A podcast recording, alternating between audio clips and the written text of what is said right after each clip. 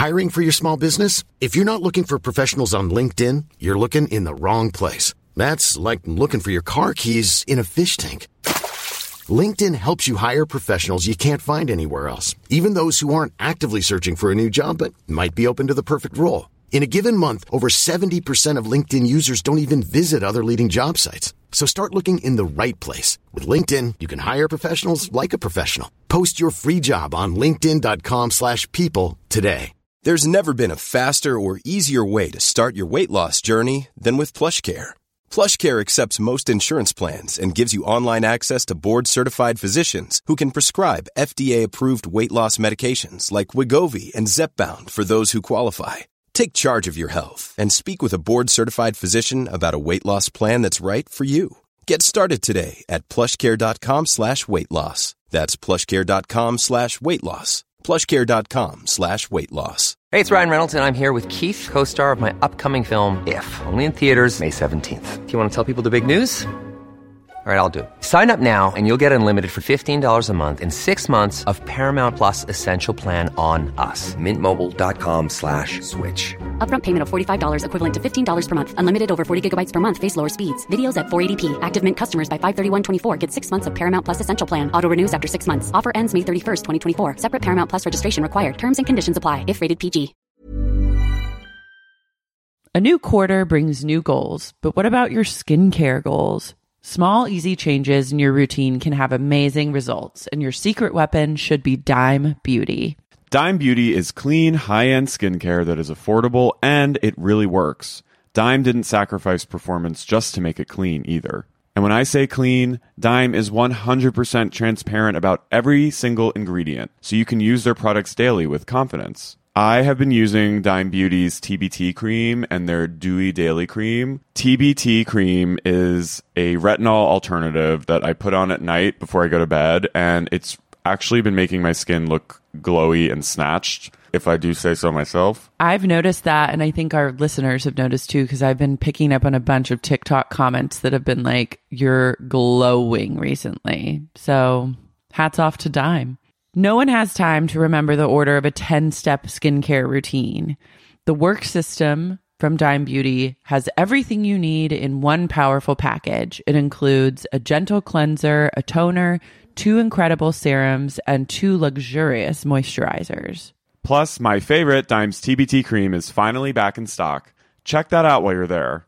Dime has over 2 million happy customers, and their product reviews are literally all five stars. This year, love your skin again. Go to dimebeautyco.com now and unlock your discount. That's dimebeautyco.com. This is the Sexy Unique Podcast, an exploration of Vanderpump Rules. Ain't nobody got me feeling like I'm feeling you. And I'm your host, I'm. Laura Marie Shane Hall. Everybody freeze, put your hands up. We ain't about to take it easy, hope your cakes up. London with the beach, here we go so in. Come a girl with a friend, yeah, we both win. Hotel Hi, hi everyone, and welcome back to another episode of Sexy Unique Podcast. I'm here today with writer and host of his own podcast, Not Really, Patrick Sandberg. Hi. Hi, I'm so glad to have you on this episode. I feel like I'm it's been a long time coming. I'm like Scheana, like I'm aging rapidly by the second because I'm so like I'm I'm physically dying because I'm so excited to talk about Vanderpump Rules with somebody.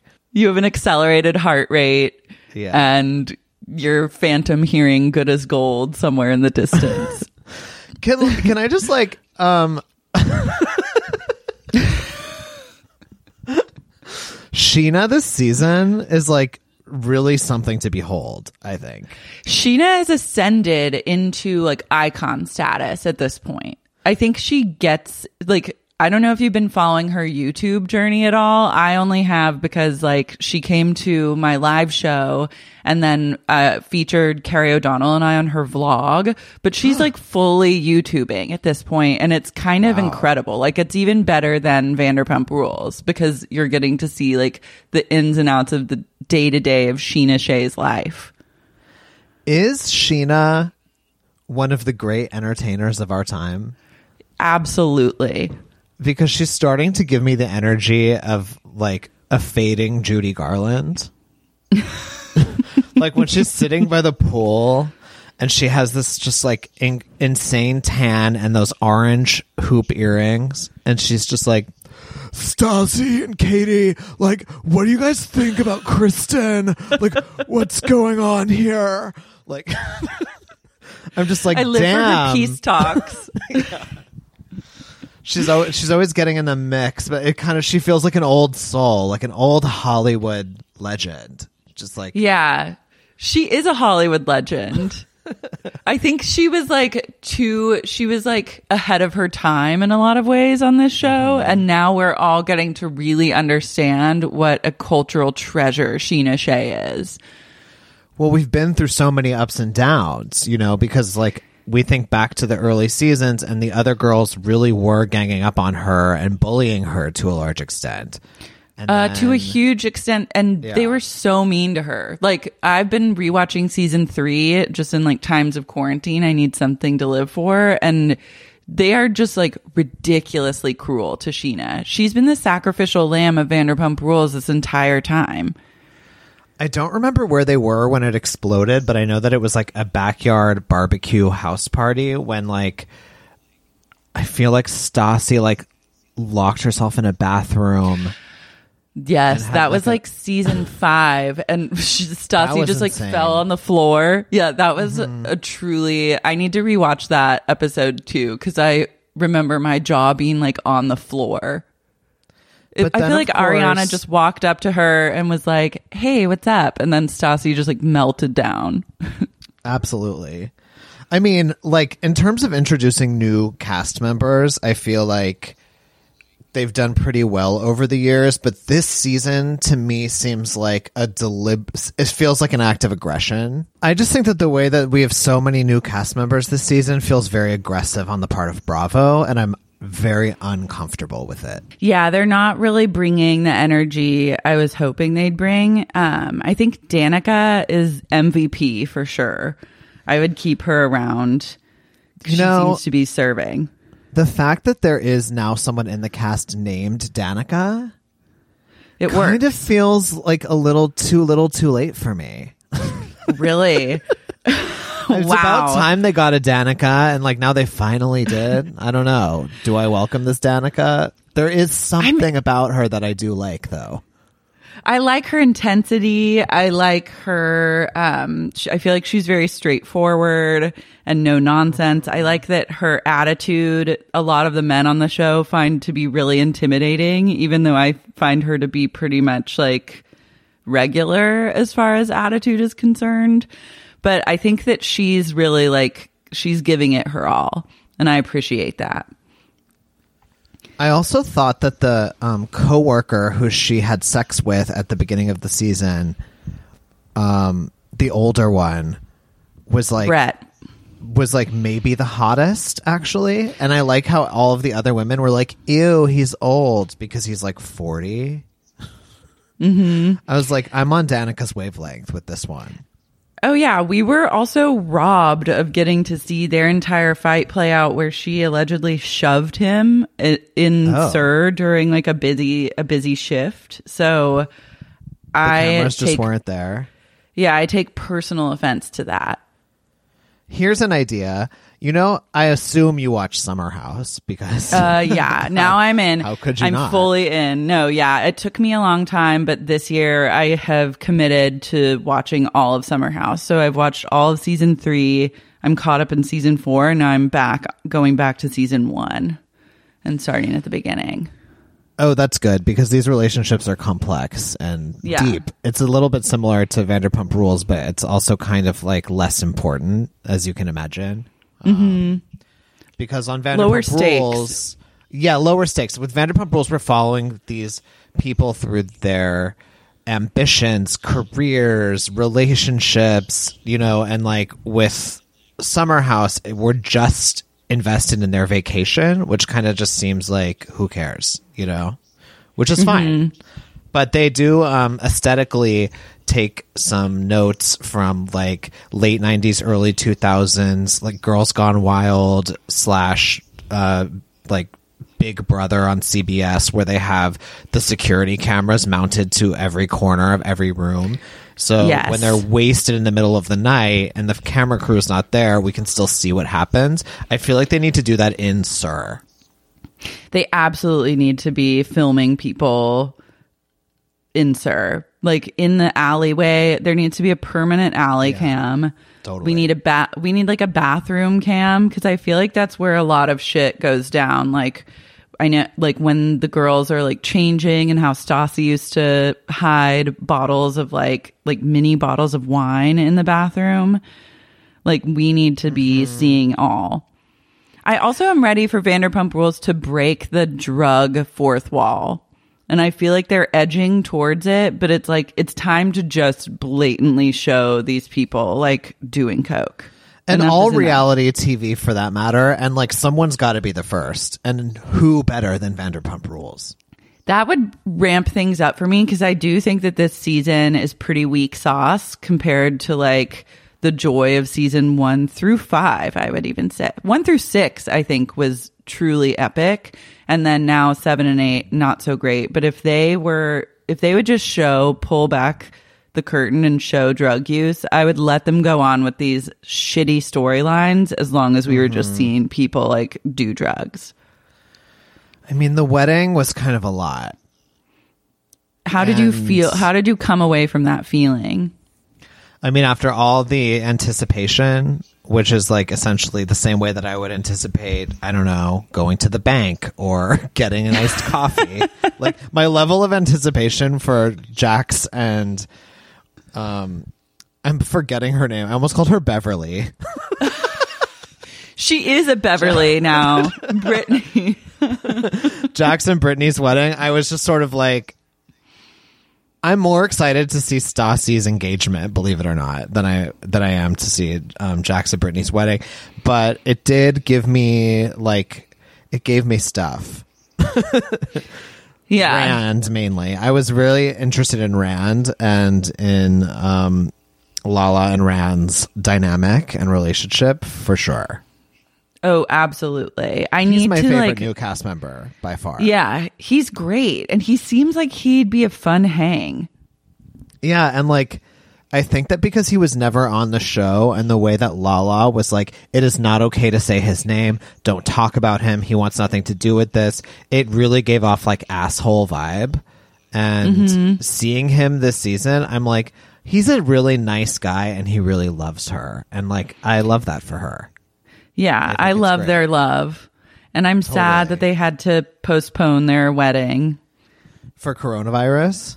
Mm-hmm. Hmm. They're one of the many casualties. Wow. That it's like Coachella and Lala's wedding. What next? Coachella and Lala's wedding. I think Stassi and Coachella- Bo's wedding. I think it goes. I think it goes Coachella, Lala's wedding, and the Olympics in terms of like importance and magnitude. Yeah, totally. I'm with you on that. I'm worried that like filming is going to be postponed for next season because everyone's social distancing. Like no one will be able to get together and film scenes. They should So, like- do a social distancing special. Yeah, like uh they should just install cameras in every cast member's house and then that could be like the summer house ish vibe of Vanderpump Rules where it's now just like we're watching live feeds of them every day. Yeah, and it will be like it's just you know totally Valley Village. Like they all move into one of those black and white houses. They don't need. Yeah. they don't need three, just one compound. And they all social distance together. Um, have do you know if they have filmed the reunion already? I don't actually I don't think they have, which is cause for That's deep concern. problem. That's a Andy huge problem. Yeah.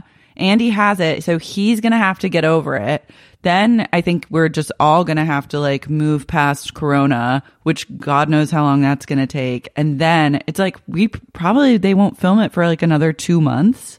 It's going to be a, a big deal when Jax and Sandoval get back together because they are on the outs right now. I learned. I know. On Watch What Happens Yeah. Live. They're totally on the outs. Apparently they haven't even spoken since Jax and Brittany's wedding. What? So they they don't film together at all the rest of the season? Is that even possible? Uh, I don't know. I mean, I think that they're like in scenes together and stuff, but I don't think that they're like close. I don't know if they'll do like one on one stuff or like what the relationship really is. I mean, no one on Earth can possibly take Jax's side, right? Like that's just absurd. I, well, I think that the cast. Here's what my theory is. I think that the cast all got together at some point after they kind of got started to get famous and like make money off of the show. And the main cast was like made a pact with each other that they were not going to like air out anyone's dirty laundry and they would just all have each other's backs. And I feel like Tom and Ariana are not part of that pact. And so now the cast is like very much focused on turning against Tom and Ariana because they're the only ones that are being like authentic about what the fuck is going on. Like, have you noticed that any sort of discord between like any questioning of like Katie and Tom's relationship has totally fallen by the wayside. No one questions Jax and Brittany mm-hmm. anymore. No one brings up anything to do with Stassi and Bo at all. And like, the only thing is like getting mad at Kristen and even Kristen won't say like she made that offhand comment to Katie about like how Schwartz fucked all these other girls but like then she took it back immediately and apologizes for everything she says. So I think that she's not even re- willing to like cross the line even though they're just like actively shitting on her every chance they get. Well, I mean, I do notice these things, but riddle me this. do you Yes. think do you think that this that Tom and Ariana are not actually being authentic, but that they are starting to do what ye old Heather Dubrow, ye old Bethenny Frankel have done in the past, where they now think of themselves as producers because the way that I feel like Tom brought up the pastor to Jax was and even his, in his own defense of it was like I was just bringing this up so you could address it. Like he was Ooh, much like, yeah. I'm presenting this on camera to give you an opportunity to address it. And it was like it pissed off Jax like that's not your job. Like Yeah, and that's also that not that's not re like that's not the reason that you brought it up. Like in this Mm-hmm. setting, you could have like texted me about it and we could have had the conversation offline. And I feel like they there's another instance of this. Oh, it was when Tom started the drama with Stassi about having her book party at Tom Tom. And that felt all very performative to me of Tom being like, I'm the person who runs this place. Look how concerned I am with how many bartenders there are. And like, because really, I'm not sure how much they are involved in the day to day operations of that place. But if No, I think very little. I'm going to create this drama to um, promote the bar and myself as a figurehead for it. Yeah, I I'm on board with that. And I also but I also think that it kind of he's overcompensating and we get those kinds of overcompensating dramatic vibes because the rest of the cast is slacking so much. So there's no it doesn't bring anything to like a state of equilibrium because he has to kind of make conflict. Otherwise there would just be no conflict. And then a lot of those like joker kind of like silly comedy scenes that editors are putting into the show now. Like the mean- more of those there are, the less conflict there is going on. It's so true. Like, I'm sorry. I don't like. Well, we should get into the episode. Yeah, let's point, get into the like, episode. Yeah. I just wanted to say that like the producers doing the in memoriam segment about Dog the lizard, I found insulting. Like, I found it insulting to us and the lizard.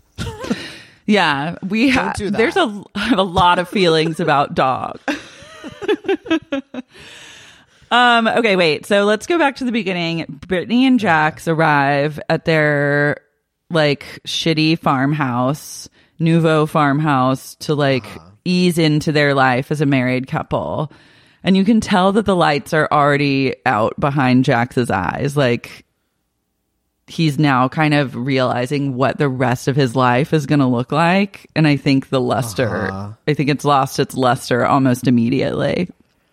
But do you also notice that he's like completely overcompensating in the most flamboyant way imaginable? Well, both of them are. It's like they live in a fantasy world, but but it's like they're acting. They're like actors on the Truman Show or something. You know what it reminds me of? And like, it, that is such a good reference, by the way. You're completely right. It's very Truman Show. It's watching them like with no like they have no understanding that we already know what their whole relationship dynamic is. So they think that they're like fooling the viewer, but they're also not. It's so bizarre. I feel like I'm like on drugs when I watch them interact with each other. A side effect of the show being about failed actors who had to become wait staff is that they're all really bad actors. And like it of comes into play once in a while. But like So true. their newlywed bliss reminds me of in Sex in the City um in the final season when Carrie is moving to Paris um with Alec or whatever his name was. And, Oh my god, yes. And uh Miranda confronts her and is like, You're delusional, Carrie. You're living in a dream world. Like, and then Carrie's like, You just don't want me to be happy. Like, goodbye. And then the next scene is like this delirium of Carrie and Mikhail Baryshnikov, like in a horse drawn sled, like racing through Central Park with like wild music playing. And it's like the most, in, it's the most disturbing sequence. That's Jax and Brittany, like him carrying her across the threshold into their Valley Village house. Gave me Fully. that energy. it is exactly that energy. Can you imagine? And everyone's had a friend that has Furious like fully joy. spiraled. and their and their whole excuse too. Whenever anyone tries to like bring anything up, they are like, "You're just a hater. You don't want us to be happy. You're trying to bring us down." It's like, no, literally, we're just trying to like have some truth here. And like there's scenes later, like when they were at Lisa's, and like Lisa gave them that Tiffany teapot, where Jax was like doing these giggles and like scrunching up his face and like nuzzling into Brittany, and I was like, he is so phony right now. Like, what is who is he fooling with this behavior? Yeah. It's insane. Also, They're their fake surprise denial. When Lisa was like, I do have a gift for you. And they go, Oh my God, us? Oh my God. like acting like they, that's not the fucking reason that they just showed up at her house. Yeah, they literally were like not at the funeral for the lizard because they went because they went to Lisa's house to pick up a gift. That was Yeah. what they were. They told them. I'm obsessed. So Tom's lizard killed himself because he couldn't imagine a worse life than living out 15 to 20 years in the Maloney Schwartz household. Which is ironic because we'll watch it happily. Like I'll, I was saying to you before we recorded, like I, I love this cast so much. I want to sundown with them in my twilight years. Like I want to watch them age as I age. This is why I'm a little I bit know. resistant to new cast members because I'm like, Yeah.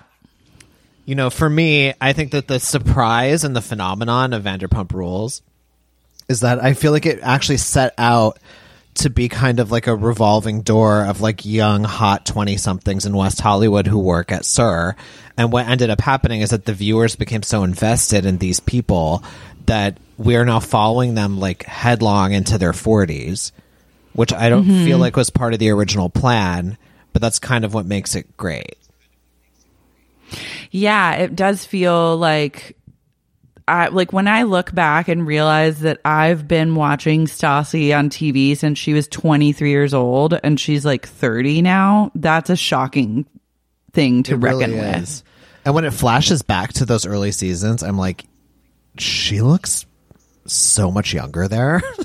I know. They all do. Wild. Except I think Tom Sandoval has just remained like the same age, but it's like the years have taken their toll on most of their Yeah. faces. I think he started doing Botox early because he's like one of those types. Yeah, he's like he's into Botox in like unheard of places. Like I feel like there was one episode where he did it like behind his ears because he didn't like his ears moving when he smiled. I was like, that's next level Botox. Yeah. Who even kno- learns that that's possible? I don't know. Look to Sandoval for all your beauty needs. Speaking of Sandoval, why is he dressing like a Dick Tracy villain this season? I don't understand. Like That is his aesthetic. He always has like a different theme, like that he goes for. I miss his extensions personally. I really loved like his kind of like raver DJ look. I would like him to kind of like abandon. I feel like he kind of he loves a severe like hot topic color palette, like black and white stripes, bright red. Um, you know, he looks like Leisure Suit Larry. and he's living in an electro clash time warp. He was wearing rose gold aviators and like a white fedora with acid wash jorts. I, I, I just like don't. I want him to kind of like graduate from the mall into more of like a dad type of a style. Like you know, Oh, yeah. you know, Dad just- Sandoval would be hot. It would be good, right? Like I feel like. He he looks like the Queen of Hearts. He's like he looks like a Disney villainess, and I think that he could actually really relax with like some slate grays, maybe like a khaki, a little Japanese corporate blue, maybe like a full medium denim jacket with jeans. Like, am I reaching for the stars here? Like, I think he really needs to I mean. I th- I agree with you that he needs to chill, but I don't know if he can go like if he can mute his color preferences to that level. I think you have to take baby steps with Sandoval. Yeah, it's Like rough. slowly introduce him, get him away from like the harsh colors and into like a lighter palette. I mean, Schwartz just is like straight up H and M, and like the new guys are basically like Urban Outfitters, and I feel like Tom Sandoval looks like Halloween Adventure. Yeah, he's Halloween Superstore for sure. He's like, when they- you get they all one outfit in a plastic bag. I mean, they all, there's not one, that's like Sandoval when like, that's how he shops, I feel like. But like, not one of them is like stylish by any means. but it kind of even the way that he he packs on the foundation like his face looks like it could be a rubber mask as well like he kind of reminds me of christopher lloyd in who framed roger rabbit which is not a good reference for an aging former model No, not at all. What would you, I want to know what you would like dress. I want to know what you would dress like Brittany in. i would cut brittany's hair the, you know uh danica is bringing a little bit of that like long-haired pussycat doll vibe as well Uh, yeah. the extensions are too long. Same with um, old what's her face, James's girlfriend, Raquel. Raquel. We'll get into Raquel, but uh, with Brittany, I would definitely cut the hair. I would do like not a bob. I wouldn't go that short, but I would definitely like keep it like above the chest. Like, uh, I don't think she should curl it ever. I think she should let it be messy. Um, what kind of girl is Brittany? The thing is, like, someone who has like big fake boobs, like Brittany. It's hard. It's hard, and she's never really. I I do like the idea of like her leaning into her inner Hooters girl. Like I feel like she could wear like a tight white t shirt and like. She would look really good in jeans too, but she should like style herself in sort of like a Traci Lords and Crybaby maybe kind of a way, and just like m- make it cute, you know. Yeah. I could see her like in a little, like a tight fitting cardigan, even. Mm-hmm. Like she can go a little bit like If she went like like, even pin up. Pamela, Pamela Anderson, like she could, oh, oh, you're thinking like pin up, like kind of rockabilly, even. a little rockabilly. Like I'm thinking of like you know Sandy and Grease at the end, where she's like a bad Okay. girl, but she's hot. You know, like I feel like that should kind of be her style. I don't. I really don't like the way that she does like the kind of Anthropologie boho chic stuff. No, it just really it's doesn't awful. suit her. It feels super generic. Like. I like that she's like a little bit country, and that to me can read like rock and roll, and I would like kind of want Yeah. to go in that direction. Oh, I love that. I love that. Would you do like a mini bang on her? That would be really cute, but she would be way too scared to take the risk. I already know Yeah, because she you actually has a, she has a small forehead, so it's a little. It's got to be done right. Hmm. If we could get I don't know it just six going. inches off that hair, yeah, it would be a win. Totally. I mean, they all have the extensions have got to go. I gotta say, I think Kristen looks so hot this season. I'm loving Kristen. Yeah, I'm obsessed. I've whatever she's love her in gotten done. I love. I've always. I've always held a candle for Kristen Doute. I think that she has been on a hero's journey throughout this season, but all her, or throughout the actually entire show, but all her like injections and whatever's going on has been really tastefully and beautifully done. Like she just looks like an enhanced version of herself, as opposed to like someone with a completely different face. And like, even though she's a train wreck, it looks good on her. Like, it just makes Yeah. sense to me. I've always been attracted to like a tragic um, she devil. You know, And I feel like Kristen Doute really fits that mold. You know, she gives me like, you know, I like I don't even know. Like she just seems like she is capable of murder or being murdered, and like uh, that excites me a little. Like she's kind of never in control of her emotions. It seems like there's a lot of mess happening with her off screen, which kind of goes back to what you were saying about the idea of this like pact that they have. Mm-hmm. Because like the way that from one episode to the next, like on one episode, Kristen will be invited to dinner and they'll be talking to her like kind of rationally and addressing her like that they care about her. And then the next episode, she'll come up to them and they're just like, "Not tonight, bitch! Get away from me!" And I'm like, "What did she do?" Like, I don't. I Yeah, see what's going on? off screen that they're trying not to address? Like, I don't understand her relationship with Carter and why everyone is so pissed about it because they don't. Me show it. neither. They never show it. And then they are just like, they won't even point out specific things that Carter has done or talk about it. It's just like, you're sad, you're miserable, we're sick of it. And like, it's just too vague and it doesn't work when you compare it back to the earlier seasons where it was like they went for each other's throats at all time. You knew every single thing that they were doing on camera and off mm. camera. Wait, would you change Kristen's style at all? What what would you do here? I no. I, I would lose the business. I don't think that her T-shirt line like needs to exist at all. I mean, I think it's tacky and bad, but if it makes her happy, it seems to be making her really happy and giving her like a sense of purpose. So I'm really Um, into that.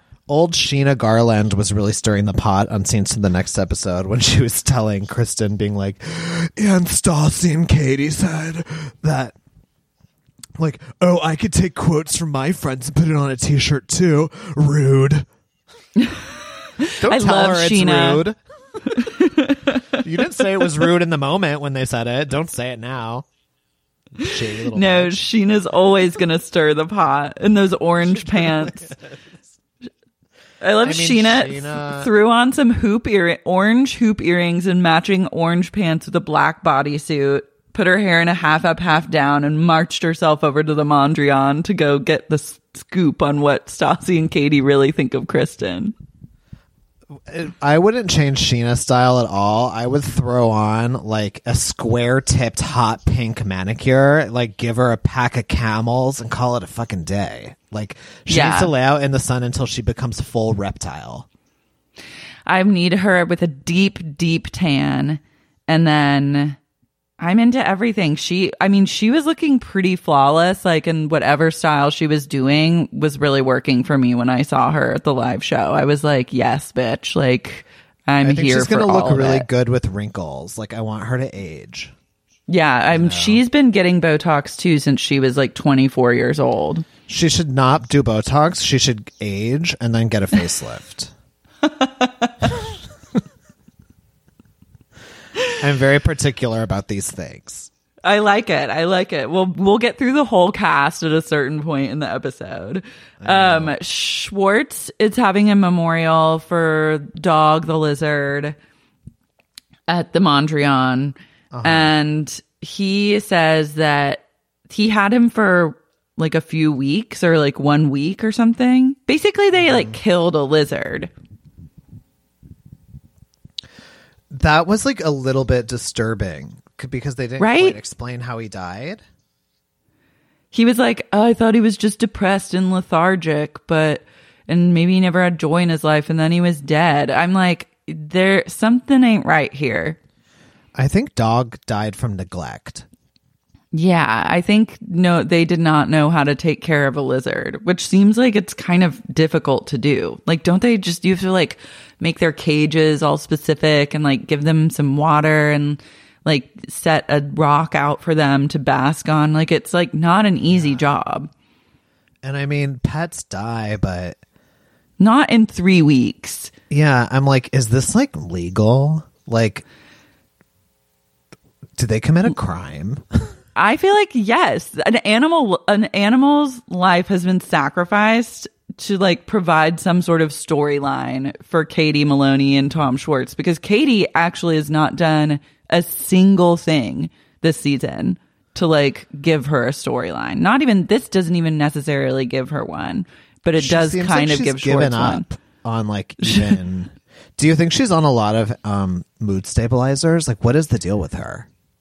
I think she's probably depressed and doesn't know why.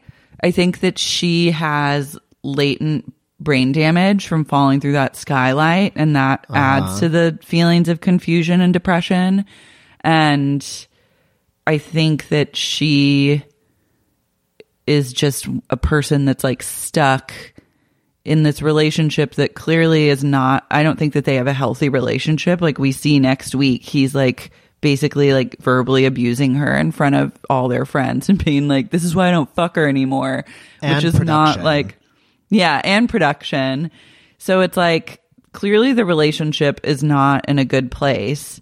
But I think that she is just like but then she also makes 500 like the OG cast, they make 500k a season. So she kind of doesn't even need to necessarily do anything with her life.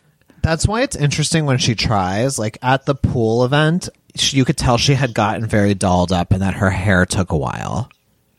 And it's like, Yeah. okay, you came to film today. Good for you. Like, you better make these insults against Kristen count because this is going to be your plot this season. And it really did feel like Yeah. it came with the heat. She and did she and it to Scheana and she knew exactly what she was doing.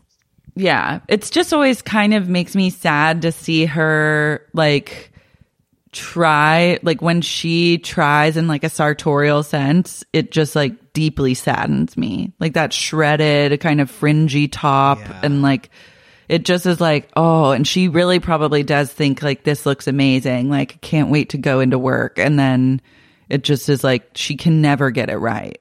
What would you I need right. Katie needs she needs your styling notes actually the most. Like please help. Well, I I do want to give her props because as we know that she she at one point had ambitions to be a beauty influencer, um, Mm-hmm. which is why she started her business, which I believe was called Pucker and Pout. Yes. A website that had a, a total of like 20 posts on it and then Uh-huh. they promptly gave up.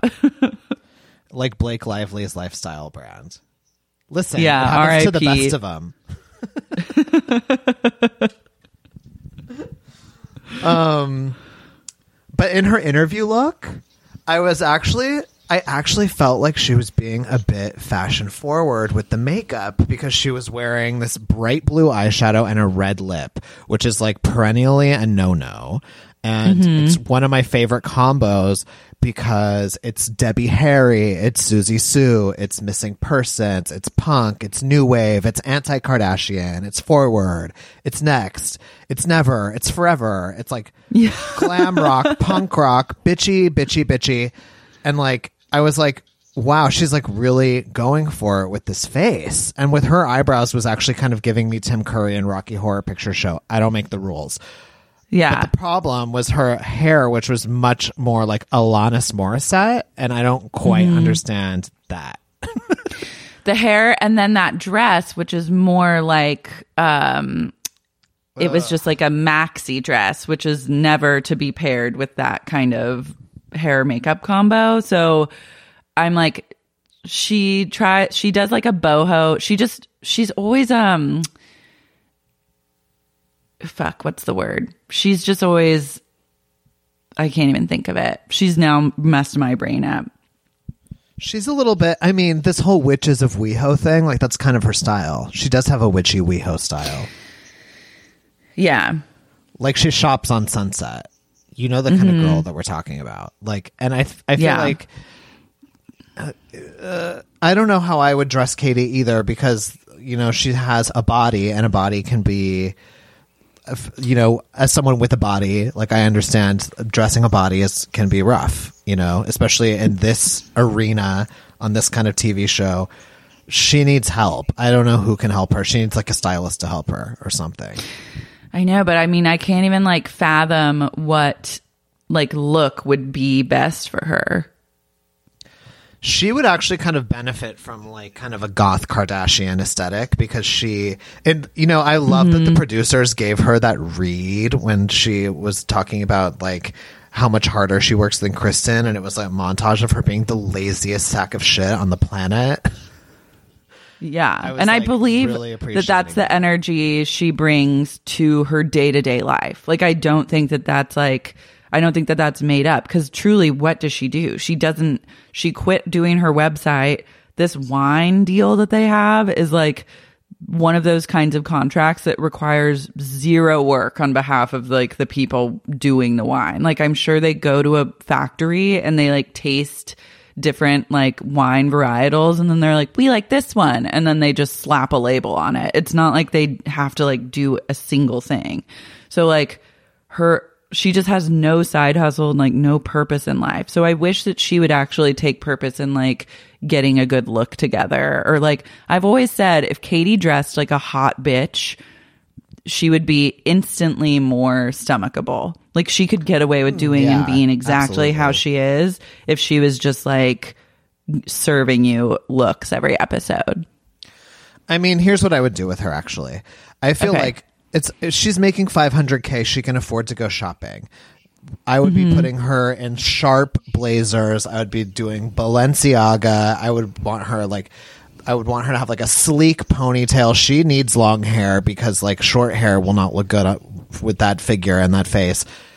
Like fascist kind of like she needs to look like a techno fascist. That's how I would do Love. Okay. like a, tech, like a cyber goth techno fascist, like dominatrix, but like you know, a little bit refined, a refined version. Like she should be looking like more like a Beverly Hills housewife at this point. I did Agree. like that in the flashback sequence. In one scene, she was wearing a hoodie that said "Emo's not dead." so that's kind of where I'm getting the gothness from her. I'm like, okay, like you liked My Chemical Romance. I know what kind of girl you are, and like, Yeah, we, I- we can fix this. I love her in a tight, high, sleek pony. I think that that's a really mm-hmm. good look for her. Long. Yeah, the kind of hair that looks terrible on Ariana or on um pretty much all the rest of them. Mm-hmm.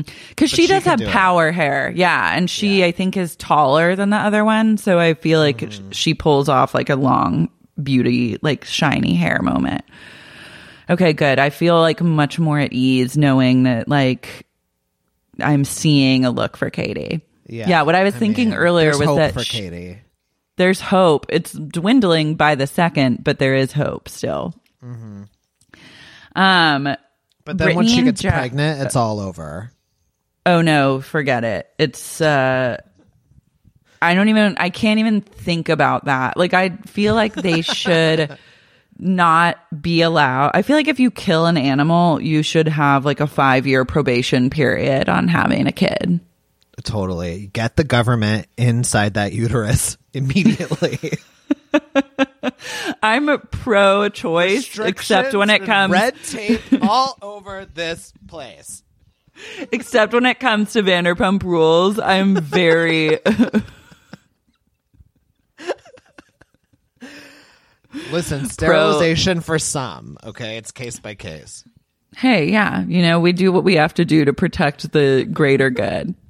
Totally. Brittany and Jax are said they are at Lisa's and they refuse to have any rose. And then there's like a pregnancy moment. And then Brittany goes, We used to do the spray and pray, but now we're just not praying.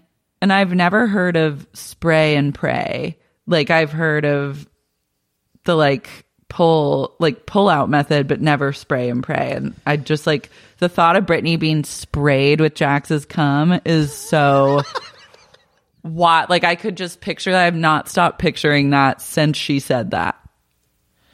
I mean, it's interesting. She would go straight back toward um, the the idea of prayer being a fix for anything after her pastor was a pray the gay away proponent. Pray, mm-hmm. you can't pray the gay away, and you can't pray away a pregnancy. She needs to get that through her head.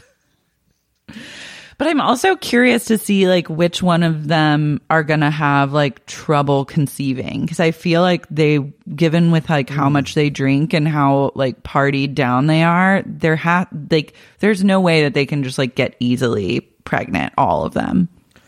I feel like Brittany will get pregnant easily for some reason. I feel like Katie will have trouble and like I don't know why that is. I think it's because I imagine her to be on so many um, antidepressant medications. Like there's something so medicated about Katie that I can't put my finger on. Yeah, maybe that's why like I, I, would love to know doesn't she just seem like she kind of is like always staring off into the distance unless Stassi like asks her a question? Yeah. Like, I think what is she's she more depressed about? than Ariana. And like I think Ariana's depression is like fixable. It's like Ariana Yeah. just has nothing to do. And I think it's also situational. It's like if I had to hang out with all these people and th- knowing them intimately and being around them day to day was my life, I'd want to drive my car off the fucking freeway too. Sure, but I think that with Ariana, like she wanted to be a comedian, she wanted to be an actress, and now she's just like she co-owns a house and she's on a reality show that films like three or four months out of the year and it's like what is she doing the rest of the time? She's promoting the show. It's not fulfilling for her. I think she just needs more creative fulfillment in her life. Start Yeah. a podcast I think that she, she should definitely start a podcast. She had one at one point and then gave it up, but I think now's the time to reboot. I think she could act as well. i think she I could think too because she hasn't like really bled out to the point where it's like there's no mystery anymore with her. I think she Mm-hmm. could find a good like comedy series to be on and really do well. Yeah, she should find some people whose work she likes and she should reach out to them. They would probably get a kick out of it because she's a reality star and then could lead to stuff. I don't know. Yeah. Be proactive. be proactive. Um, Lisa gives Jax and Brittany that tea kettle from Tiffany, which So seemed like a weird. It was a very weird gift. That has to be like five hundred dollars. Yeah. No, like- Worth none of it. you could see them both being like shocked by it and not thinking that that's what it was going to be, and then both like unenthused about it, but then having to pretend that they love it, which I love. Brittany's mom is getting that tea kettle. That's a re-gift in the making. Yeah, and Sherry will love it. And she would tell everyone that comes over, this is from Lisa Vanderpump. Hmm. At some point during the sequence, it showed Jax um like in his interview look and he was wearing a satin facing cotton button down and then it immediately cut to him wearing like a textured chenille hoodie. Do you know what I'm talking about? It was like No. this- it was like this weird textured chenille like chunky beige hoodie and it made my fingerprints crawl up my hands and made me want to die. the textures of this man are like like I shudder. He makes me shudder. Yeah, he his style is chaotic. And there's always like a ripped there's always like a ripped shredded denim jean from like thigh to ankle in the mix. It's like you have this greasy man who's like spray tanned, who has like a he had like breast surgery, like he's like a a surgery addicted, like grease ball, and he's inside these like synthetic fabrics, and I'm just like, what the fuck? Yeah, the BO on those like and the pit stains alone. Also, like, I don't mean to be awkward or homophobic because, like, um, I'm a faggot, but Jax seems gay. He's like acting gay this season. He's being a little too animated. Like when he was like sitting there and um the girls were getting ready and he's like don't wear that and he like shakes his head super dramatically and then like laughs like too hard. It's like what is up with this? This is like another Sex in the City reference. He's like reminding me of when Nathan Lane married Bitsy Von, Von Muffling. yes.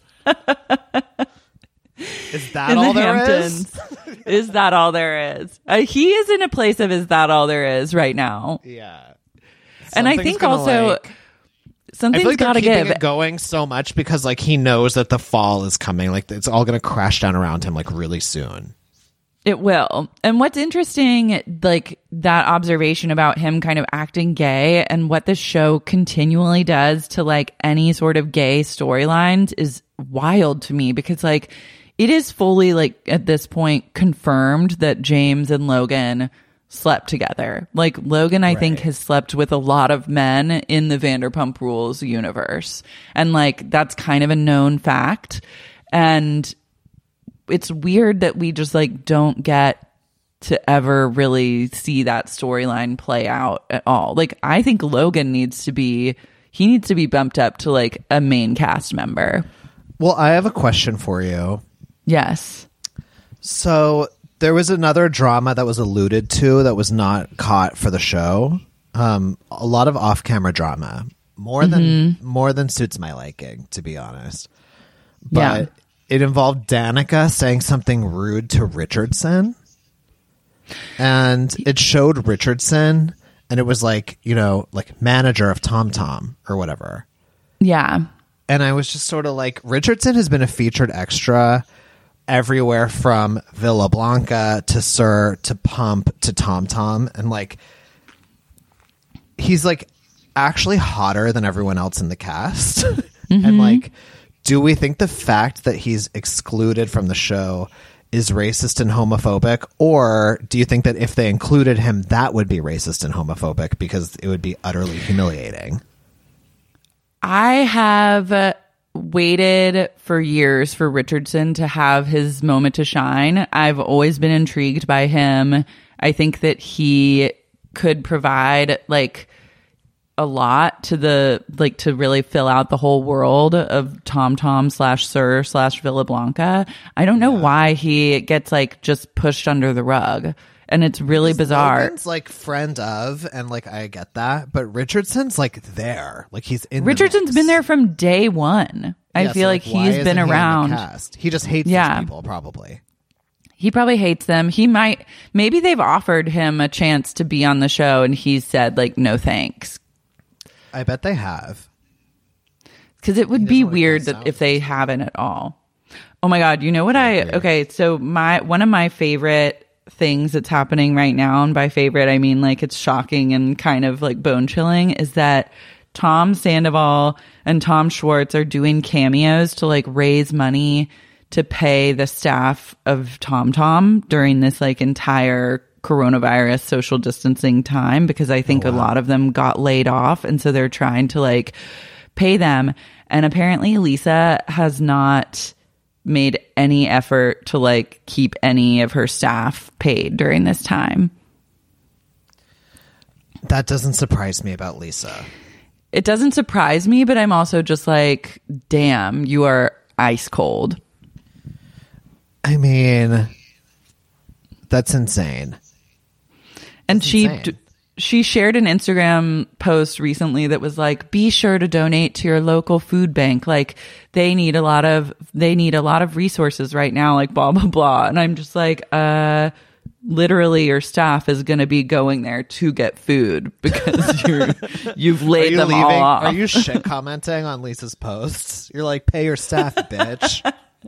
I'm ready to take it to the streets. I'm like fully ready to revolt against Lisa. Justice for Tom Tom workers. Justice for the wait staff. Justice for Charli with an I. Charli, who spells her name like Charli XCX. I don't want Charli to have to eat pasta for the first time in her life right now because she can't afford other food. I want to keep Charli fed in the manner that she's become accustomed to.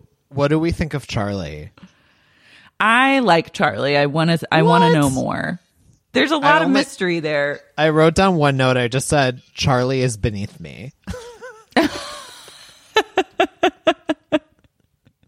I like Charli. Like Charli's like sleeping with. She's like out on the town sleeping with like television producers, and then like kind of bragging about the lessons she's learned from that. I'm like, you have potential in this world. Listen, Charli's young and hot, but she's the kind of young and hot person who exaggerates how stupid she is because she thinks it's cute to be dumb.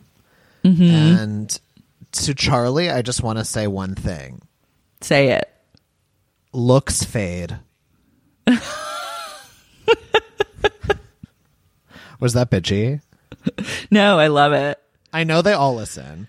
Um, You have to speak your truth. I hope, I pray that they listen and take away, like, leave what doesn't apply, but take what does. Like, if we see Katie next season pulling off the techno fascist looks that you described, I've done my job. I can wash my hands and say, thank God someone took took something good from this. seriously. And like, okay, are we going to talk about Dayna? Yeah, we have to talk about Dayna and Max because this is like a big part of this episode where I truly am like so uninvested in their relationship. Like it pains me to have to watch.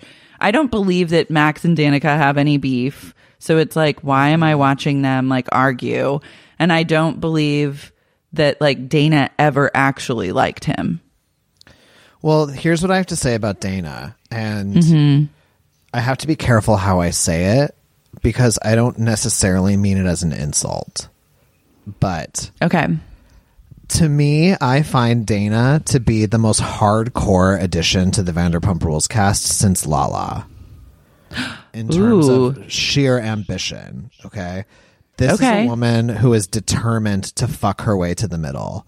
She went after Peter at the party last season. That was her True. entree into the Vanderpump world. Went into Pe- got into Peter and then totally Had sex with rebuffed him Peter in the bathroom. in the bathroom. Something happened between them that then when he tried to talk to her about it, she shut it down so fast, not even Peter, he couldn't even wrap his head around it. That was one of my favorite moments of this entire season and then he walked away never to be heard from again. Has faded into the background as a background actor for the rest of the season from Dayna's shutdown. Because she's ruthless. She'll stop at nothing. Like she went she fucked Peter to get on the show. She flirted with Peter to get invited to the taping. Fucked him at the taping to become a storyline. When that stopped working for her and she actually made it onto the show, she pretended like none of it ever happened and then she moved on directly to Max. And we're already seeing now that the Max thing isn't working out for her, she's moving on super quick to Brett. She's like, "What is going to be my hook?" Like I need romantic drama on this show. She's going to stick around for a while. I have a feeling.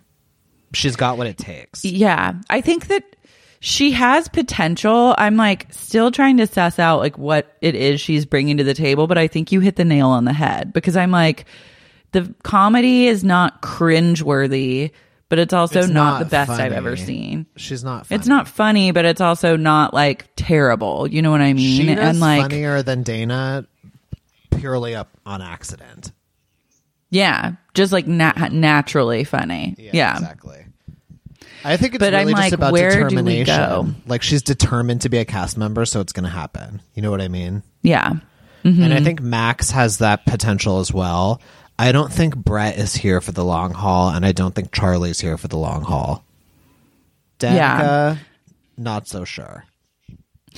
Danica, I have a lot of high hopes for. Like I just see her being like she could be a really good villain. Like um and I we could like love to hate her, but then secretly just love her. Max, I think there is something about him that I think has staying power. He's mm-hmm. weirdly he is kind of hot to me sometimes. Yeah, I kind of see it, which I hate. I hate it. I don't want to I don't want to feel this way, but I have to just be honest about like how I feel. Like sometimes he looks very sickly and then sometimes I'm just like he's hot.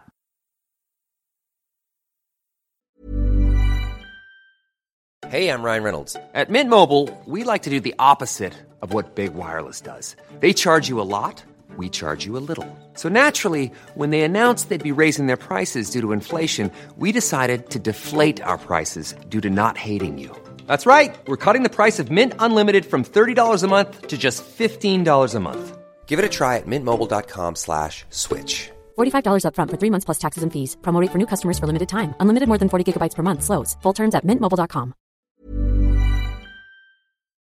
Have you ever experienced a dry, itchy scalp or ever wondered why your color isn't lasting as long as your hairdresser promised? Unfiltered, mineral filled water could be the reason why. Did you know that hard water is a leading cause of damaged hair and dry, irritated skin? And that about 85% of the United States uses hard water filled with dissolved minerals and added chlorine?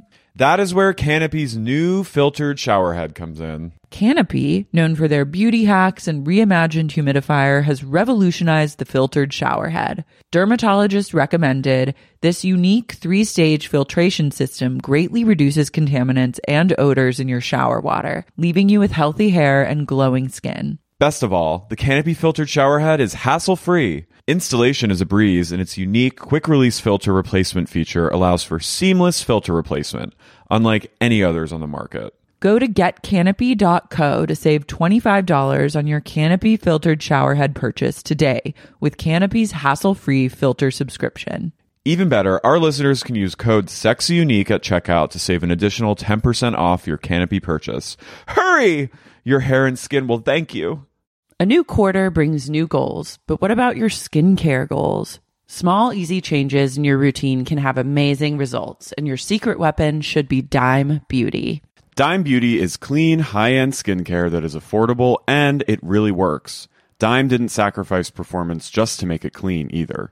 And when I say clean, Dime is 100% transparent about every single ingredient, so you can use their products daily with confidence. I have been using Dime Beauty's TBT cream and their Dewy Daily Cream. TBT cream is a retinol alternative that I put on at night before I go to bed, and it's actually been making my skin look glowy and snatched, if I do say so myself. I've noticed that, and I think our listeners have noticed too, because I've been picking up on a bunch of TikTok comments that have been like, you're glowing recently. So hats off to Dime. No one has time to remember the order of a 10 step skincare routine. The work system from Dime Beauty has everything you need in one powerful package. It includes a gentle cleanser, a toner, two incredible serums, and two luxurious moisturizers. Plus, my favorite, Dime's TBT cream, is finally back in stock. Check that out while you're there.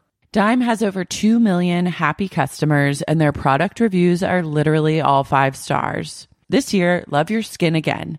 Go to dimebeautyco.com now and unlock your discount. That's dimebeautyco.com. Sibling fights are unavoidable, but what if every fight you had was under a microscope on a global scale?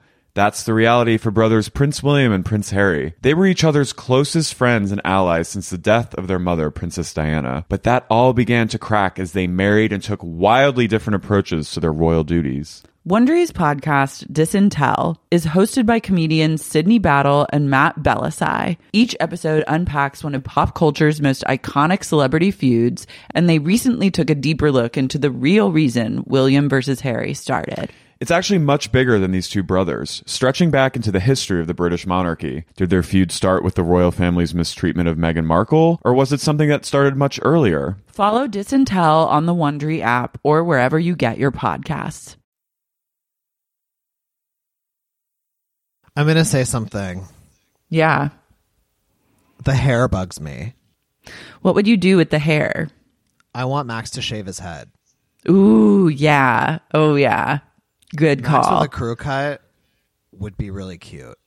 it would be cute. But people, guys in LA, you know, they don't know. They try too hard. The thing is, like, shaved heads are hot because it's so like you're not trying. But like, he would rather like put like, you know, an entire bottle of gel in his hair than do something like that. Yeah, and all the rings and stuff. I just Yeah. like it's just a lot. Let it go. Let it go. Yeah, Brett seems like he doesn't know what sh- he has real like veil bloom energy in the sense that I I don't think he understood what he was signing up for being on the show. Mm-hmm. So he just seems kind of confused. But also, it's like none of them really know each other. It seems like they don't know each other that well. So it's hard for them to find conflict or any sort of drama that feels real because it's like they're all just cast on the show. I feel like we're getting to see a real men are from Mars, women are from Venus situation with the way that the old cast is treating the new cast because we've now seen on a few occasions the guys invite the new guys to tapings. Like, oh, we're all going to go get a drink. That time that um, Queen Scheana showed up like a heat seeking missile to, to annoy Max. And then this time with the dog funeral, they were all there, and it's like because the Toms are like, "Come be on the show." Like they feel once again, Tom thinks he's being a producer. He's trying Yeah. to bring them into the mix, you know. And we saw mm-hmm. Ariana doing that a little with Dayna, being like, "How is things going with Max?" Like she's being nice to Dayna, whereas Scheana and the others are not. Mm-hmm. Um, Because women are less welcoming than men are. Let's be real. The men are kind of like, "Oh yeah, more the merrier," and the girls are like, "Who the fuck is she?" And they barely even they don't even like speak to the new cast really at all. Like there's been a couple times where like Scheana and or Stassi and Katie like spoke to Dayna briefly, but there was no like I don't know. They just feel like very disconnected from them. I mean, we saw what happened with Billie Lee. Like she's mm-hmm. gone. R.I.P. Billie Lee. There was so much potential there too. We saw what happened with Gone the one. Jax had sex with in front of the old woman. Oh God, never forget She's Faith. gone. Yeah, Faith. If the girls don't like you, you're not sticking around. It's really I like- know. it's pretty cutthroat. But it's it's cutthroat, but it also is like there's no room to do anything because like you need to fuck one of the guys to like get a lot of screen time on the show. Well, here's where I. ch- This is like a perfect segue because what do you think is up with um, James and Raquel? Is there any need for them to be on the show anymore? Because I think that the cast has like tried so aggressively to ice them out and it's worked, and yet they're still here, and it feels like awkward. Um it's hard to say because I think I like to see Raquel and Lala go head to head. And I think that if I think that if they were honest about the state of their relationship, like I think James and Raquel are in like a relationship for the cameras. And she is bearding him so that he can like go so he doesn't have to like have a bisexual storyline but they have an arrangement. Like Raquel gets to be on a TV show and like get famous but really it's kind of like she's playing her cards all wrong cuz she's now just working at SUR and then James gets like the security of being like a straight guy DJ with a girlfriend. So if they were to just like truly come out and be like, we're breaking up, like this is our journey, Raquel could then go to the side of she should become friends with like Kristen. And then it could be Kristen and mm. Raquel versus Katie and Stassi. And then James could be like single, sober, and gay. That would be a great transition. Well, that's my makeover for James, a gay makeover. Make mm-hmm. over your sexuality and be gay. If James and Raquel broke up and then he got with a guy and was open about it, that would be his whole redemption narrative. Oh, that would be radical. He'd be back on top. Yeah, he'd be back in the mix so quick. Everyone would forgive everything. That's what Yeah. he doesn't realize. So, James, if you're listening, Just come out already. I'm not going to suck your dick, but someone else will. You, a lot of people will. I'm sure there's no shortage of people that would line up to suck James's dick. Also, I think that sort of handsome this episode. I was like, James, he's a handsome something. guy. Yeah. There's some, yeah, There's a he little has movie good star looks. quality in there. Hmm. Yeah, I'm really into him, like living his gay truth. And then I think Raquel would get sympathy as well, or not. But I think that she, I like that she, she's not afraid to have like uncomfortable conversations with people. I mean, Raquel could walk into the ocean and never come back, and I don't think anybody would notice. I hate to say that. She's such a deer in headlights. I love that when Lala and Raquel how do they plan these things? I really don't understand. Lala and Raquel both showed up for their chai lattes dressed like Eve and Gwen Stefani in the Rich Girl music video. Did you notice that? It was truly yes. It was the most was psychotic pairing of fashions I've ever seen. Rick- The long Lala was dressed like fully like J Lo. It's really shocking. It's kind of Lala getting back to her original Vanderpump rule. Could you imagine seeing two women dressed like that in a coffee shop? No. And I know that coffee shop is literally like down the street from where I live. Like I drive by there all the time. And like the vibe of that area is so like it would be completely jarring to see two women enter a space, like a communal space dressed like that. I love too that Raquel get over it. that I like that she also didn't order at the counter. She just like told the lady what she'll have. Like when people uh-huh. like that, it was a real power move. The best was when Lala was like, when Raquel confronted Lala about calling into question her intelligence. And then Lala said, this is a direct quote. Obviously, I don't think you're a total idiot. And then Raquel had a long pause and went, that means so much to me. it's like she still just called you an idiot. Yeah. She said you're not a total idiot. you're just Incredible. sort of an idiot. And Raquel was so moved. I loved it. Raquel couldn't believe that she was getting that beautiful apology from Lala.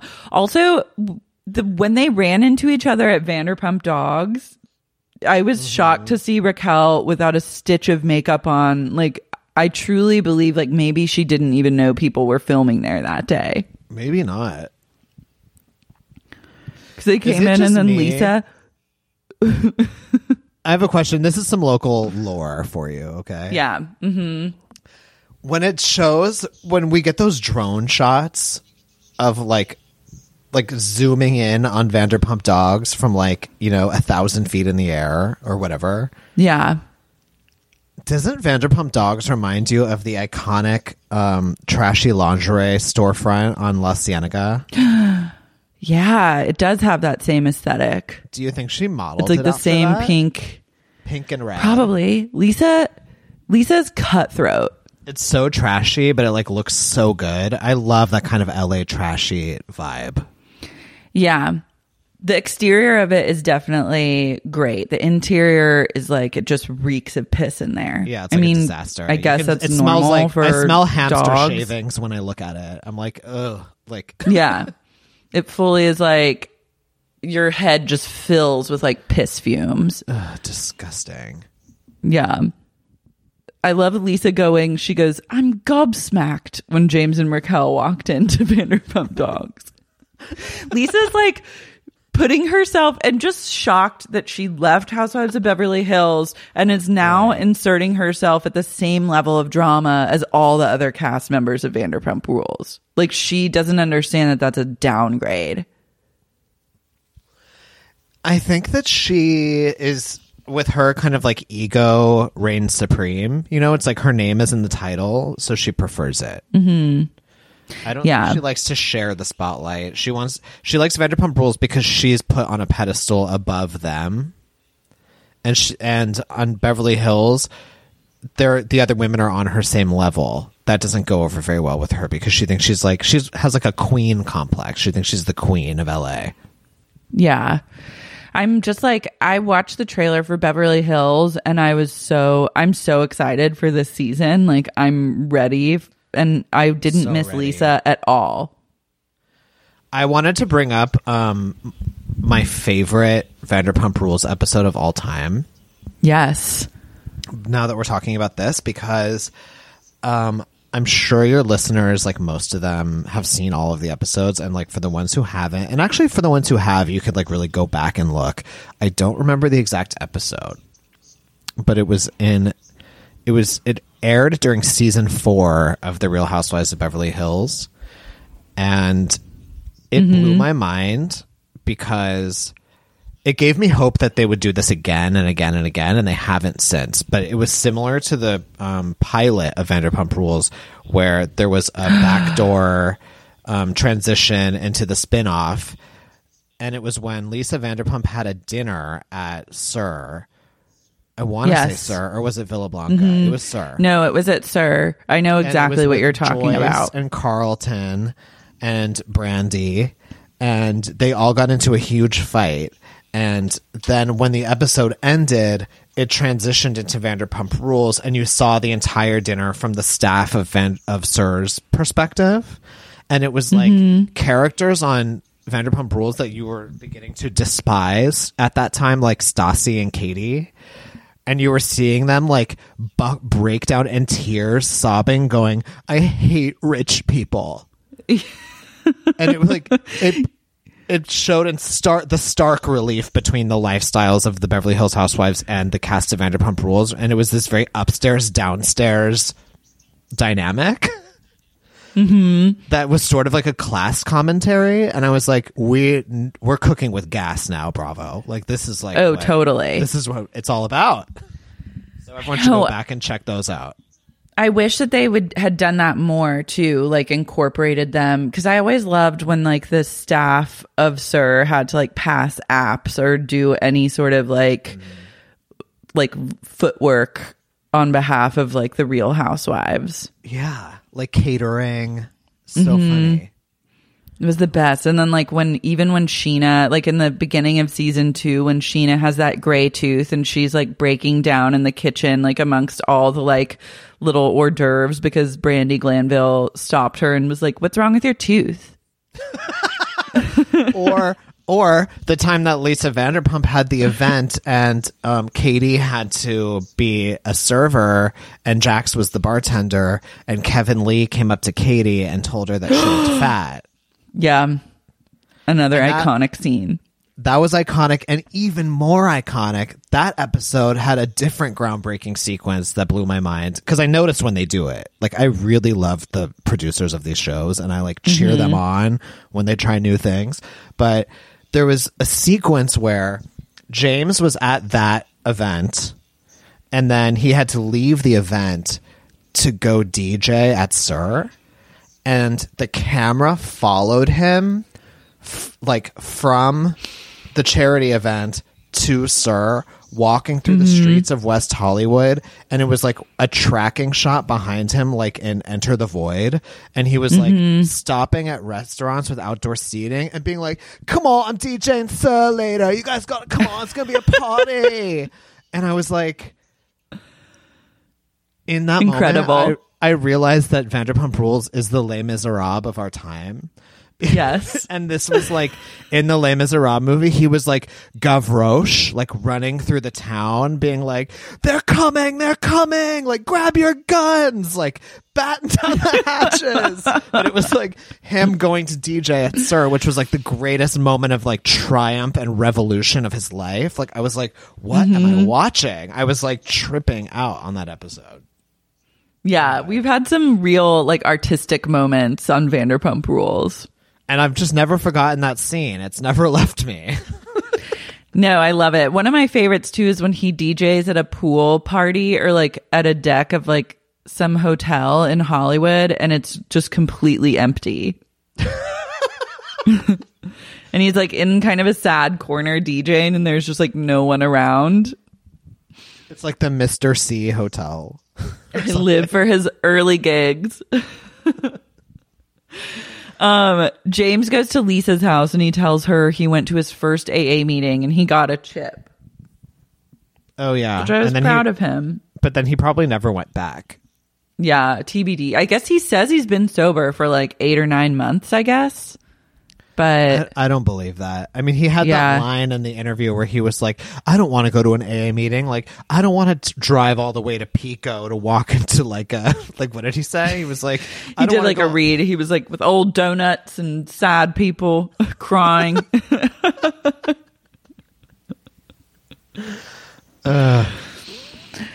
But I love that that was you know? no one really does. No one wanted to be at this point in their lives. It's not something that you yearn to do. but that was intercut with this beautiful moment of Brittany. She and Jax are like sitting in the kitchen and she's like, Kristen's coming over to go over outfits. And she's pouring a huge glass of like vodka in like over ice. I was just like loving. I mean, the these scenes on the show drive me to drink. Like it makes me want to drink. Like I feel like I need to go. I need to drive to Pico and with the old donuts and the sad people. Yeah, I need a support group. It's triggering. It is triggering. And to the level that at which they drink during the daytime, like a full blown, they drink like two ingredient cocktails in the middle of the afternoon, which shocks me. Like I could not drink a glass that was half vodka, like half, I couldn't drink a screwdriver at like 115.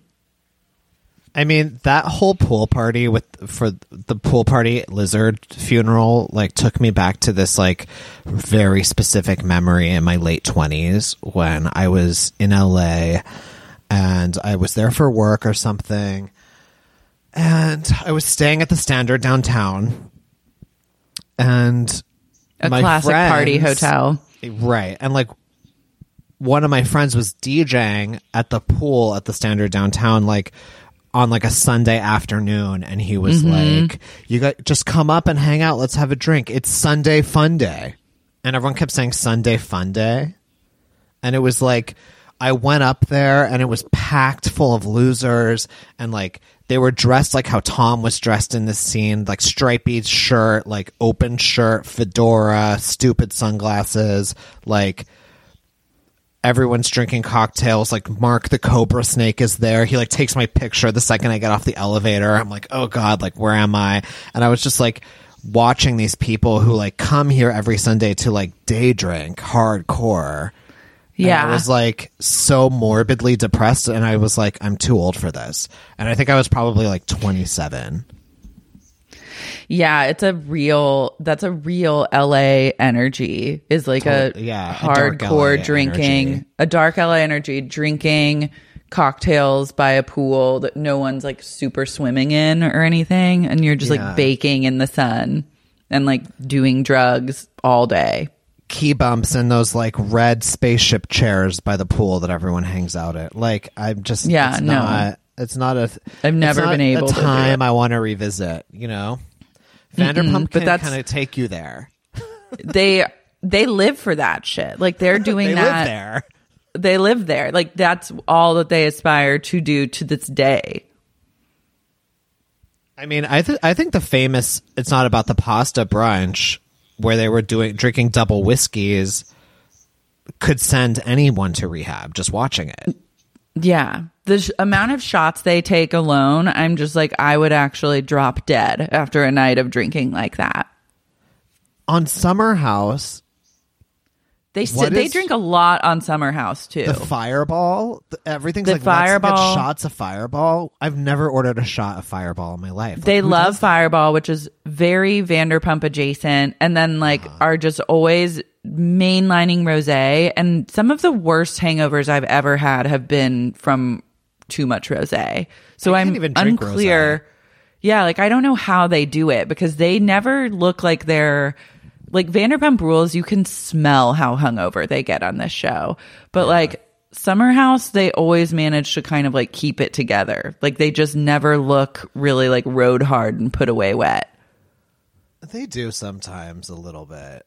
You think so? I just feel like maybe I just am seeing what I want to see because Summer House to me feels like this fantasy vacation. Like it does not feel like the real world at all, and that's kind Summer of why House I like it has so such a different, once again, like a different kind of camera. Um, I hesitate to use the word star, camera star relationship because in the house it's all mounted cameras. Like when they're in the kitchen, you're always watching it from the same angle. Like there's never someone Mm-hmm. down there on the level with them. Like ex- unless it's outside.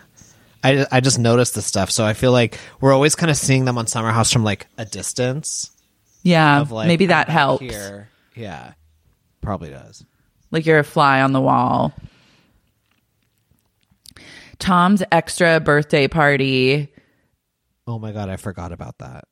Jax refuses. I love that Jax refuses to dress up and talks all this shit. And then next week he's having a themed birthday party where he's like fully dressed up like some motorcycle 80s guy. It's like I don't know about this theme. I don't know about Tom's. I mean, Tom is sort of perpetually living out this like rock star fantasy that he's always had. Yeah, I think that his intentions are coming from like a good place, but it always is just kind of like maybe poorly executed. I mean, if that's what makes them happy, I guess. I just can't. I don't know how they do so many dressed up, costumey themes, and like if I feel like it's sort of become this motor that keeps them partying when they don't need to. Like, well, we've got to Yeah. go to the '80s party. It's like, why?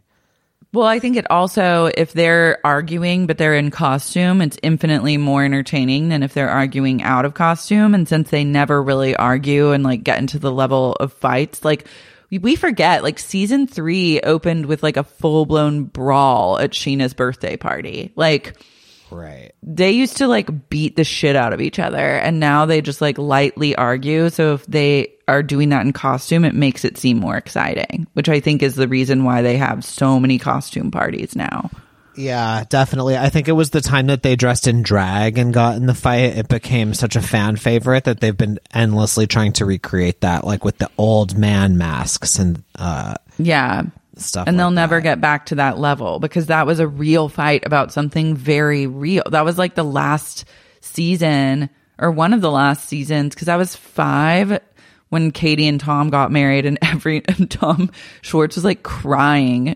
imagining getting married to katie and like people were speaking to that like being like what is wrong with this situation? And then now we like don't get that anymore. We just get like vague like anger thrown at kristen and then kristen is just like as confused as the viewer is so it seems. Do you think now that they've all bought these homes and Stassi bought another home that's like nicer and more localized in LA proper than the other homes? Um, do you think that they maybe do you think they have the money to back up these houses? i don't think so i think that kind they of bought them presuming they would keep making a lot of money from the show and from all their appearances and stuff like that. But now with coronavirus, do you think they're like, oh fuck? Like if filming doesn't I'm happen, they're not going to be able to pay their mortgages. I think for some of them, it's probably like really up in the air. Like, I don't know if Jax and Brittany make the same amount of money every season, but I mm-hmm. know recently someone looked up on LexisNexis, like Jax, his like financial or tax situation. He has like a $200,000 tax lien against him. So, like, Oh, and I mean, well, even if they're making like 500 grand a season after taxes and after you've like paid your agents and attorneys and everyone that's probably really only like 200 250 grand that you're taking home so like right. i think that things are probably going to get dicey for them maybe tom and katie have money saved up because they've both been on since season one and maybe they've like saved and Right. squirreled money away and then And when Tom you're a has some couple, you're stake in combining. They're you combine those incomes, they can pay off that house in like two or three seasons. Yeah, but like I don't know about Jax and Brittany. Tom and Ariana, maybe, but also I don't know. It's hard to say. Isn't it wild that they have more money than us? Well, I don't want to presume how much money you have. That they have more money than me. Oh, they have more money than me. Yeah. I'm like, I've it's worked with insane. I've worked with Cher, Madonna, and Prince, and they have more money than me. Mm-hmm. I'm d- like, my life is fucked. Yeah. We I started Truly. watching this show feeling so happy that there were people in this world in LA whose lives were darker and more depressing than mine and like who also had like a financial struggle that seemed relatable. And now they mm-hmm. fully have eclipsed any sort of like they've eclipsed me and then gone on to like buy houses. And then I'm just like wait what? Like that's not how this was supposed to go down Yeah, like Stassi is a best-selling author, and I'm a writer, and I'm not. Yeah, I was really that was my That's darkest moment of the swallow. soul when she got her book deal, I truly went into like a major depressive spiral and like had to like I had to like redo meds, go back to therapy. Like it was like a whole thing because I was just like, oh my God, like this is not happening. And then now I've like slowly am coming out on the other side, but it's taken a lot of like mental reframing to accept this world that we're all living in now, where these people are like successful and wealthy. Vanderpump Rules has rattled you over the years. it's Like, fully rattled me. It's been such a journey. I remember there was a season like two seasons ago, maybe, where when the season was over, you had kind of like a breakdown, and you're like, I don't think I can keep watching. It was last season, yeah, where I was like, I'm truly, it brought me, because it was so bad. And then this podcast at that time was like, mostly I would just do Vanderpump recaps on the podcast. So I was like, if I hate watching this show, but then I have to talk about it for like one of my jobs and it makes my job miserable, then my life becomes miserable. And like, I can't let that be the case. So then I like had to like challenge me to like branch out and do other things. So then now I can like it, if this show sucks, it's like no skin off my back. Like I could leave it at any time. But it was a it was a really it was a moment of reckoning for me. I think that I can maybe teach you a thing or two in terms of like learning to love the darkness because I feel like I'm such a perennially happy and optimistic person and I don't understand why because so many of my friends aren't. But I do think at a certain point it boils down to the fact that like I love staring into the abyss and I want to climb Yeah. in it and like it doesn't I like everything could spiral so out of control on the show and I'll just keep watching because it's like I, mm-hmm. you know it's like even when it's boring I'm fascinated by why it's boring like I kind of I can't I never lose interest I'm so easily entertained I guess Yeah. I mean, having other shows to balance it out has helped. Like having Summer House, it feels like a good yin yang. But like, I don't know. I'm really, I learned so much about myself over the course of like watching the show for what, like seven years or something, where it's like, I don't like the unknown. And this feels like very unknown territory to me. Like we're in unprecedented time. Like I would never have thought that this would be their trajectory. it's true I need- yeah Yeah, I need to like come to terms with my fear of the unknown and like really embrace the abyss a little bit more. You're right about that.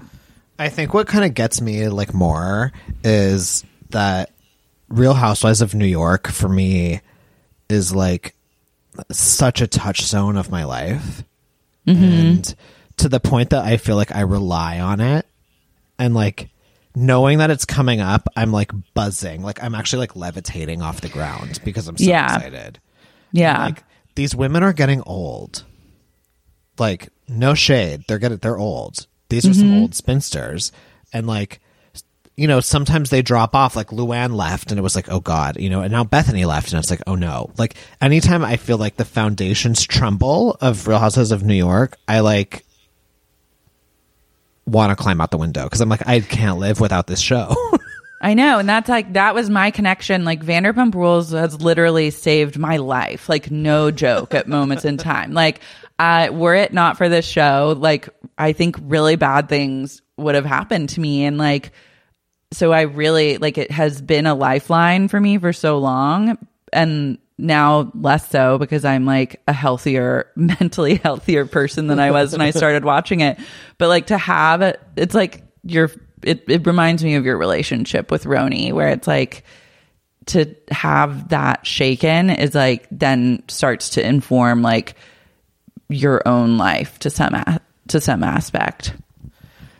we also have in common that like because I live in New York, I have pr- I have proximity to the Real Housewives of New York. Like you see them around, they have events. You go to events, they're there. They show up, they're filming, or like you get invited to something and you know they're going to be filming, so you go because you're curious. Yeah. And, like so, I've been on set, quote unquote, of Real Housewives of New York, and I know that you have with Vanderpump Rules as well. Mm-hmm. And like did that kind of change like what is your relationship having seen them filming it or having seen how the sausage gets made? Like does the, how does that affect your relationship to the show? I was always into like I like to watch how it was filmed, and the last time that I was like seeing them film, I think was when the Tom when Tom Sandoval had like a fundraiser or whatever to like raise money for one of his birthday parties. But it was always weird to see like I assume that they just followed them around with cameras and then like conversations happened organically, but it definitely is like producers will pick two people. They'll be kind of mm-hmm. off away from everybody else and they'll have their conversation for however long it like takes Danica, to like or no, yeah, like well, Yeah, like like- Dayna and Max this episode, and also Danica and Max, like those. Were Yeah. arranged. So to like walk into a party setting and then see that, like see people that you know that you would be like, hey, what's up or whatever, like it's a very different vibe. But I kind of liked like watching it, but it did also feel weird to set foot on like their turf in a lot of ways because I'm like, I've talked a lot of shit about them over the years. And so then it's like to be on to like go into their zone felt really weird and uncomfortable for me. So I started to just like organically phase out of that because I would actually rather just like watch the show than like be super tight with any of them. I mean, I'd, when I would go to Real House, I've been to two Real Housewives tapings, Mm-hmm. and the first one was like a real adventure because it was a very closed situation. It was like a closed set, you know, and it was very invite Yeah. only, and you had to sign all of the. Um, no, no, I had to sign releases at both of them, but like, you know, it was like we were in a basement in like Midtown that like was like a weird Moroccan lounge because Sonja was throwing herself a party because she had done a photo shoot for Paper Magazine, but it was like not a Paper Magazine party. And Love. she was like celebrating my friend Telfar, who's a fashion designer, and so like he got to mm-hmm. invite all his friends. So like a bunch of us were there, and like you know, it was like there was a the weirdest thing was that the DJ was playing music, but the music that he was DJing was literally the background music of Real Housewives. Like, Whoa, in- yeah. in the room. I was like, that's unnecessary. Like, Well, because they can't use they can't use any music that he would play as like the background audio. So they would it's easier if he just plays like that's what it was. I went to Tom Ariana's like 30th birthday party and the music that they were playing was all like Vanderpump Rules background like vague yeah, royalty-free music. You don't even really hear it on the show, but it's like they want the ambiance of there being music in the room. That Yeah. can like cut out of.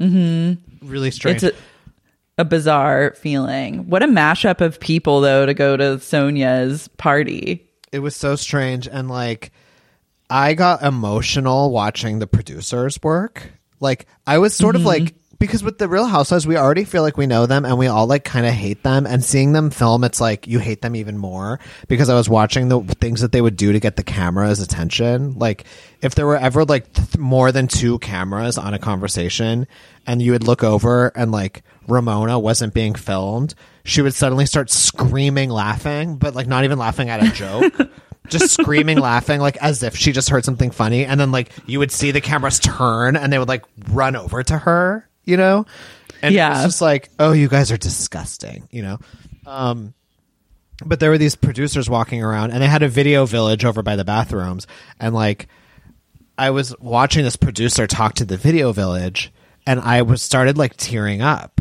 like i was like so and he was like can i help you and i was like and I was like, I just want to say thank you. Like, I'm such a huge fan of your work and what you do. And he was like, Can you get out of the way? Like, and he just like brushed past me. like, he's like, What the fuck? Like, get out of here. I was like starstruck by the producers I had never met before. I love that. and they did not give a fuck. They're like, We're working. What are you doing? Don't talk to me like this. Imagine like how many gay men have come up to them over the years and have and been I'm like, like, This just makes me love you more.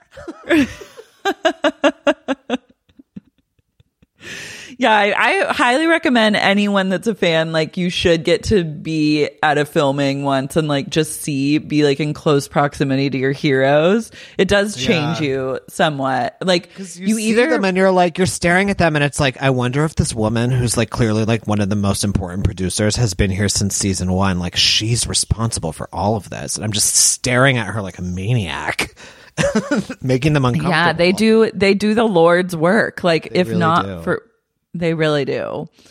Um, I love when Raquel approached Lala at the party and she goes, "You're wearing this beautifully." To Ra- about Lala's outfit. I kind of like Raquel's style. I mean, she's definitely like um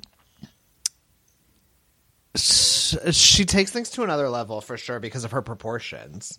Yeah, You know, she has like mm-hmm. kind of big hair and like she's really skinny. She has this like olive oil essence, but then she this like big Barbie hair, so everything just looks kind of like stupid on her, but in like a high fashion way. yeah. She can. say. She like dresses like Bo Peep. Yeah, it's like I like that it's like a little much, for sure. Mm-hmm. And I really was, I became a Raquel super fan when she came out at last year's reunion in that getup that was oh, fresh off the runway. Mm-hmm. That Balmain or whatever the hell it was. Mm-hmm.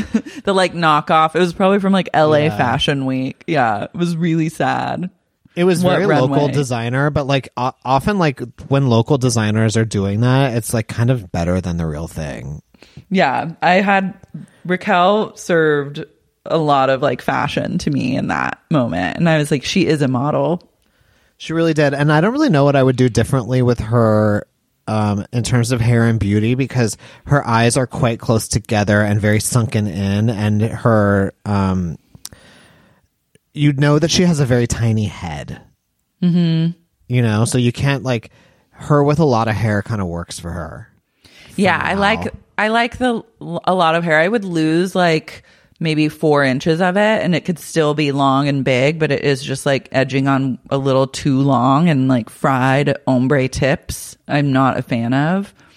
You know what I would challenge her with would be like a giant um like like a a giant waterfall bang like that you would see in like the early 90s that starts kind of like halfway back on the head and kind of oh, comes Oh, wow. forward, like a lot of volume bang and then maybe like a perm believe it or not Wow, I think she that's could really wild. I think she can bring back some like amazing kind of Kelly Bundy vibes.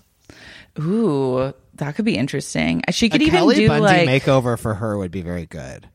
Yeah, that would be good. I could also see like a Brigitte Bardot kind of hairstyle where the bang still starts kind of far back, but it's not so like straight across bangs. But you get a lot of face them, like- tendrils. yeah, but kind of you want them off the forehead. Like they need to be out there. I think Yeah. Mm-hmm. It would be groundbreaking. Like teased. It would be groundbreaking. What would you do for Stassi? Okay, um, I need like an, a complete overhaul. I hate the way she dresses. Me like too. it actually And I- personally offends me. and I do feel like I gotta go soon because I'm worried that my Zoom is gonna run out of battery. Oh yeah, yeah. Um, no, we'll wrap it up in like But five. like, but like, what I will say, and I'm glad that we ended up here because I'm gonna say something, and you're not gonna like it. okay, say it.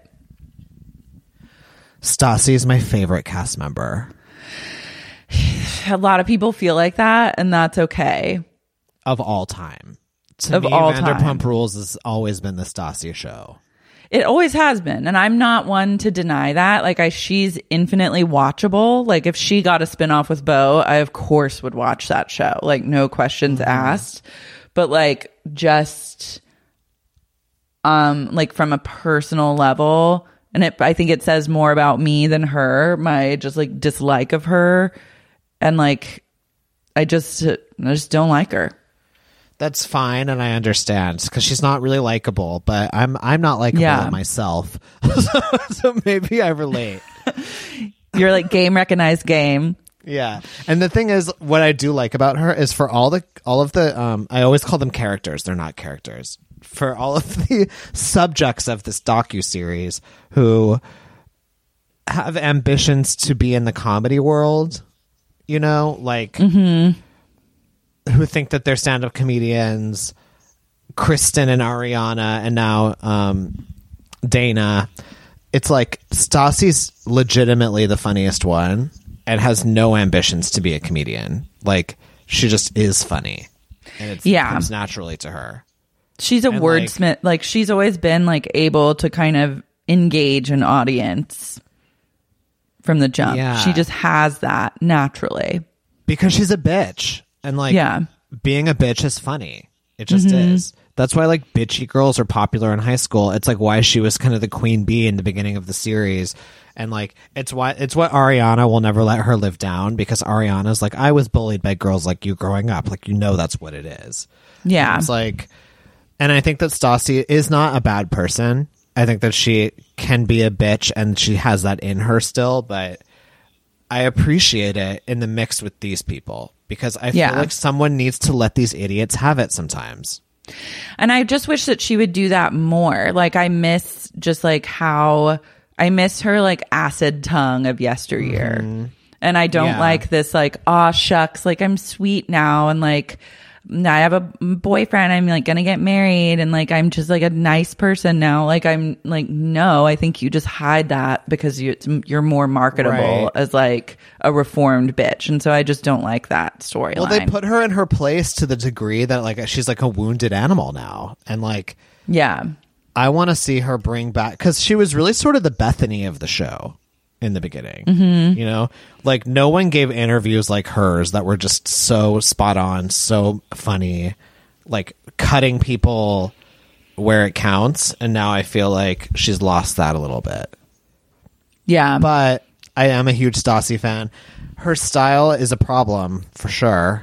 Um, I I don't know what to do. I got to think about it. think about it. It's it's gonna take me a minute.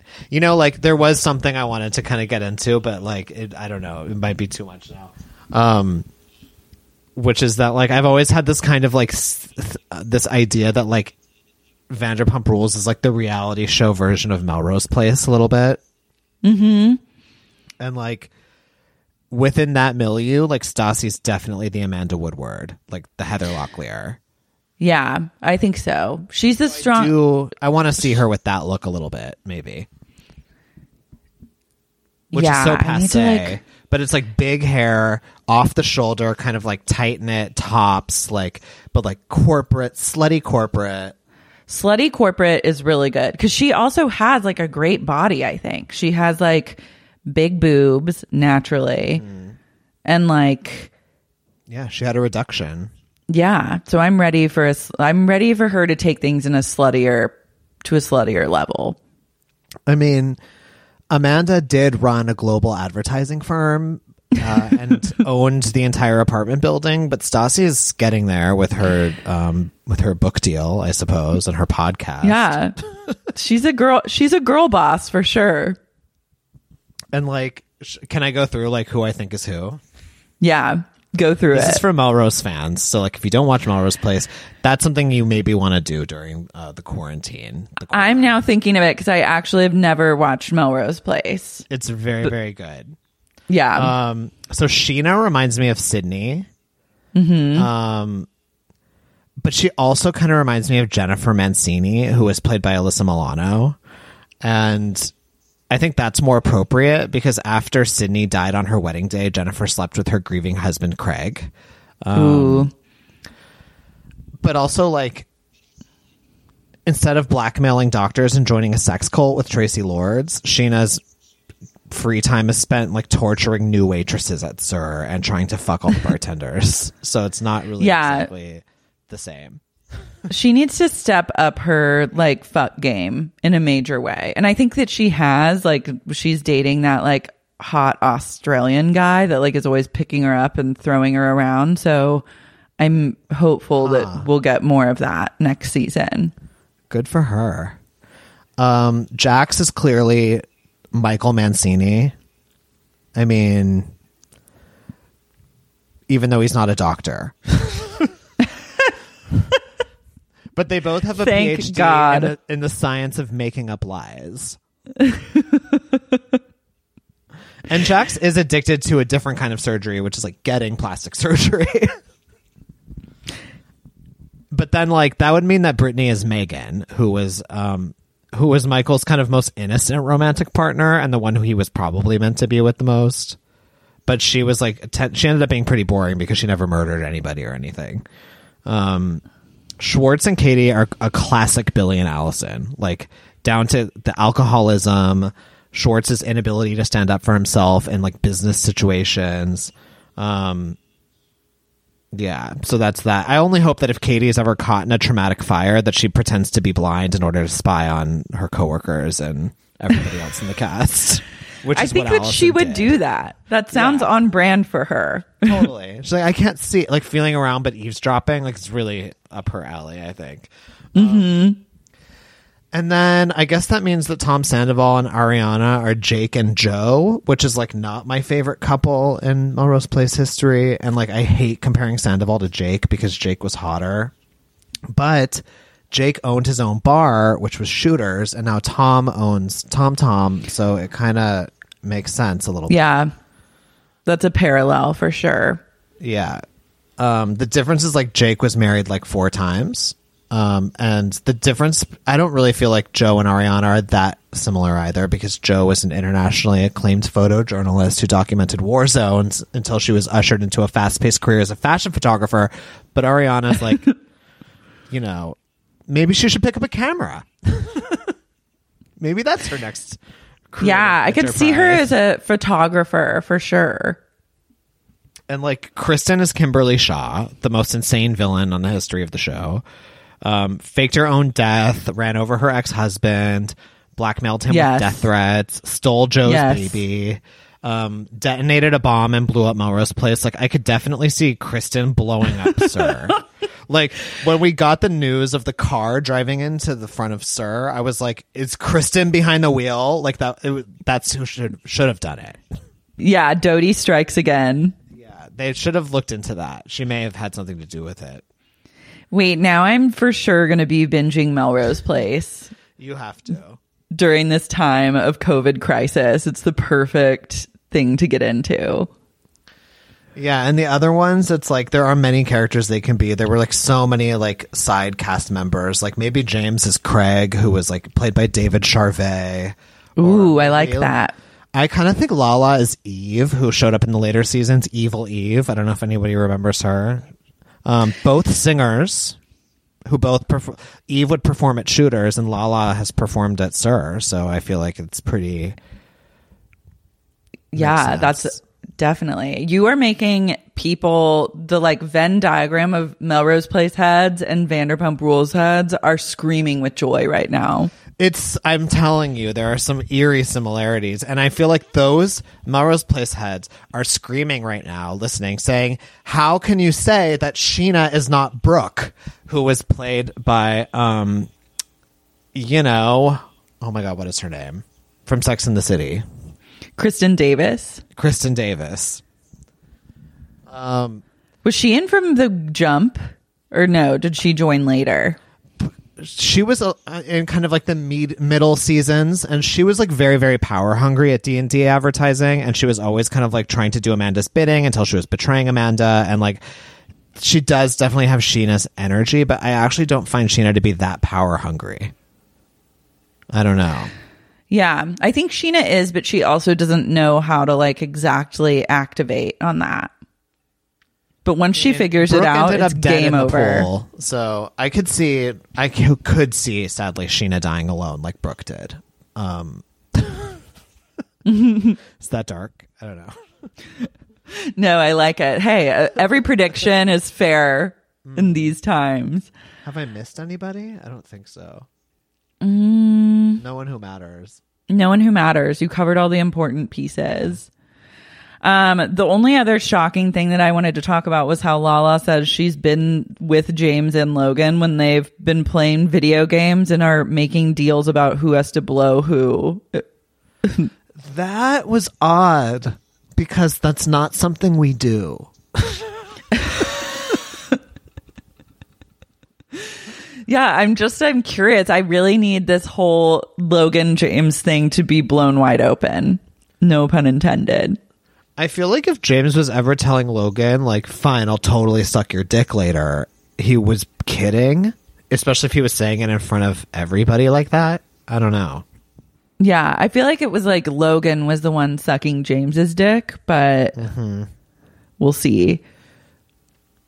I mean, I think Logan and has got Lala convinced, and Lala's now making up shit. Yeah, I would. I mean, promote Logan for the love of God. We need more of him, less of Brett. I'm happy this storyline is back. Yeah, me too. And then I, I love the flashback to the phone call that they had where Logan was clearly lying for James. That like it was so mm. bizarre.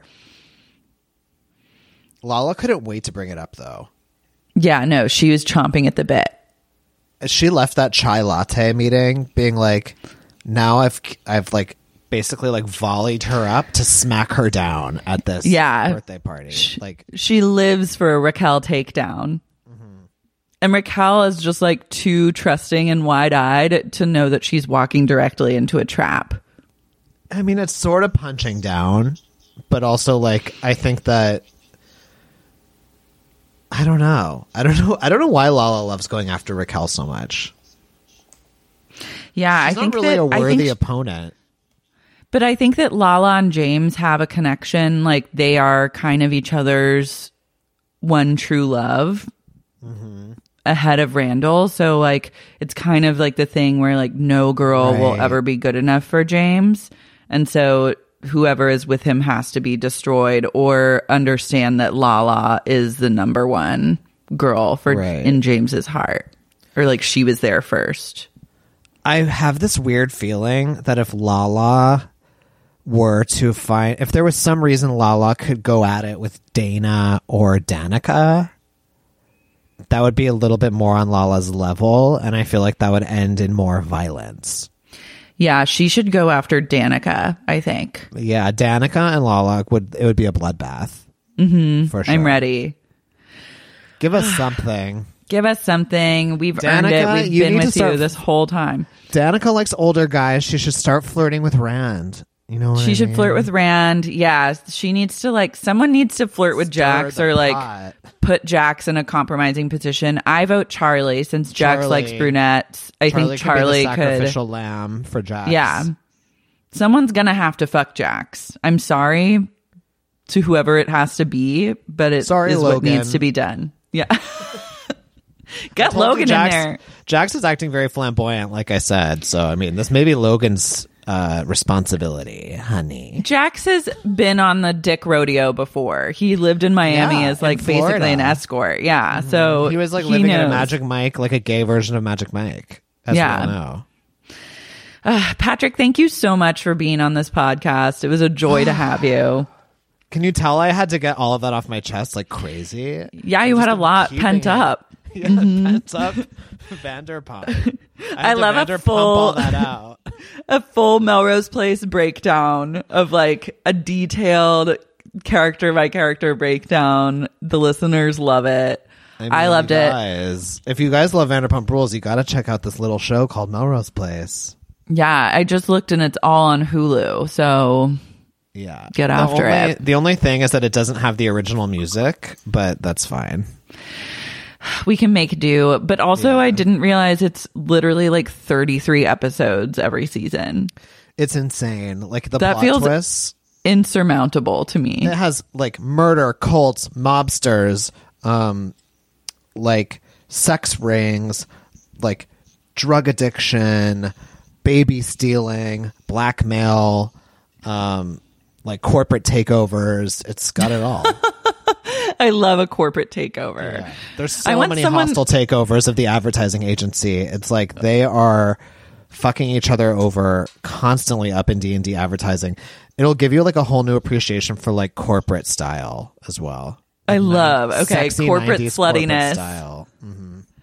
I'm ready to get back to corporate sluttiness, just as an aesthetic, like a day to day aesthetic. Oh yeah. Me too. Uh, well, tell everyone where they can find you. You have a podcast. it's called Not Really, but then It's beyond not that, really. And not really we kind of it's like a vaguely like cultural, pop cultural kind of slightly political.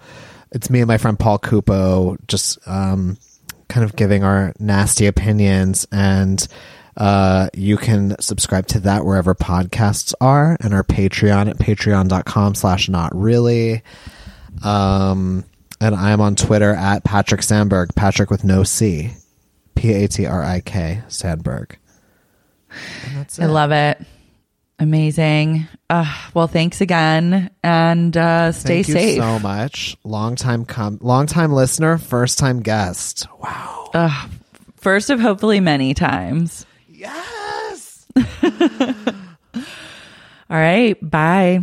Bye. I know I'm feeling, cause I know, I know I'm feeling, cause I know, I know.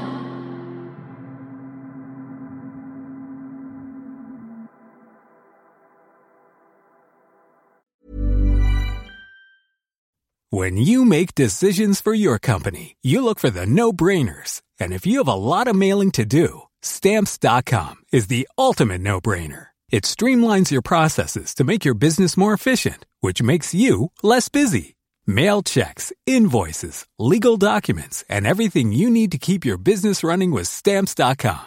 Seamlessly connect with every major marketplace and shopping cart. Schedule package pickups and see your cheapest and fastest shipping options from different carriers with rates up to 89% off USPS and UPS rates. And with the stamps.com mobile app, you can take care of mailing and shipping wherever you are. Make the same no-brainer decision as over 1 million other businesses with stamps.com. Sign up with code program for a 4-week trial plus free postage and a free digital scale. No long-term commitments or contracts. That's stamps.com. Code program. Save big money on everything for your next project at Menards. Spring is here, making it the perfect time for outdoor projects. Suncast storage sheds are an excellent solution for protecting outdoor lawn and gardening tools. They're easy to assemble, and the all-weather construction provides water resistance and UV protection. Save big on Suncast storage sheds. View our selection of Suncast products today in store and on Menards.com. Save